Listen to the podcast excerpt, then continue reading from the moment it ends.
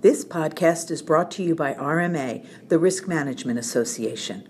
RMA's sole purpose is to advance the use of sound risk management principles in the financial services industry. Learn more at rmahq.org. Hello, this is Bernie Mason, RMA's regulatory liaison. Recently, the Federal Deposit Insurance Corporation issued its summer 2017 edition of Supervisory Insights this is a publication that provides a forum for discussing how bank regulation and policy are put into practice in the field and communicating about the emerging issues that bank supervisors face. The lead article in this issue is entitled Community Bank Liquidity Risk Trends and Observations from Recent Examinations. This article emphasizes the importance of liquidity risk management and describes contingency funding strategies to help community banks mitigate potential stress. The second article in this issue is entitled The Bank Secrecy Act, a Supervisory Update. This article provides an overview of the BSA AML examination process.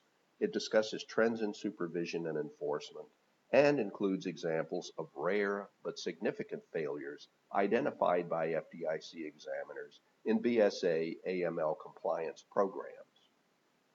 The liquidity article points out the industry's steady loan growth in re recent years, with total loans to total assets rebounding sharply since 2012 for banks with less than $10 billion in assets. This growth has been accompanied by a decrease in liquid assets, with the number of community banks increasing their reliance on non-core or wholesale sources increasing. Some banks have used these funding sources in concentrated amounts as part of an aggressive loan growth or other leverage strategy.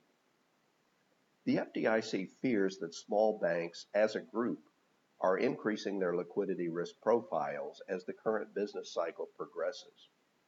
Additionally, the article demonstrates that in the current rate environment, unrealized depreciation in the liquid asset pool could result in loss of principal if these securities must be sold in a liquidity stress scenario. The article goes on to discuss the components of a sound contingency funding plan to deal with unexpected liquidity shortfalls.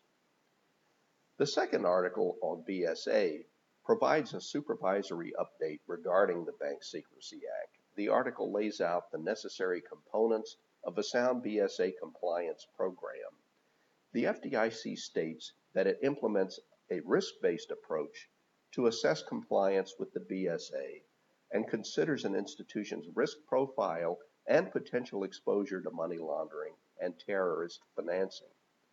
The article reports that in the vast majority of examinations, the FDIC finds that institutions generally comply with BSA.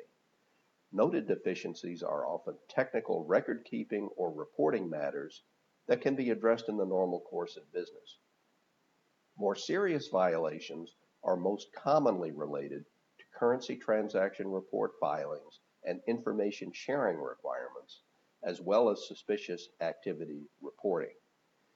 The entire publication, Supervisory Insights Summer 2017, can be found on the FDIC's website at fdic.gov. Thank you very much for listening.